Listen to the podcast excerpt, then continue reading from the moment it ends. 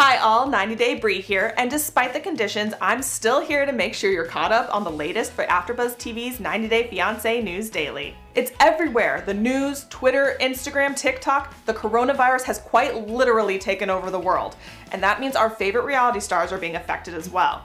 Geoffrey took to his Instagram to post a picture of himself sitting on a stack of toilet paper, paper towels, and Corona, drinking and smoking a cigar, poking fun at the mass hysteria for buying out paper products from stores. Don't worry, he put in his comments he already owned these prior for his rentals. Meanwhile in Ecuador, Laura showed off the absorbent amount of toilet paper and everything they still have in stores. Paul, in true Paul fashion, is still wearing his mask and taking Karine's temperature to make sure that she is fever free.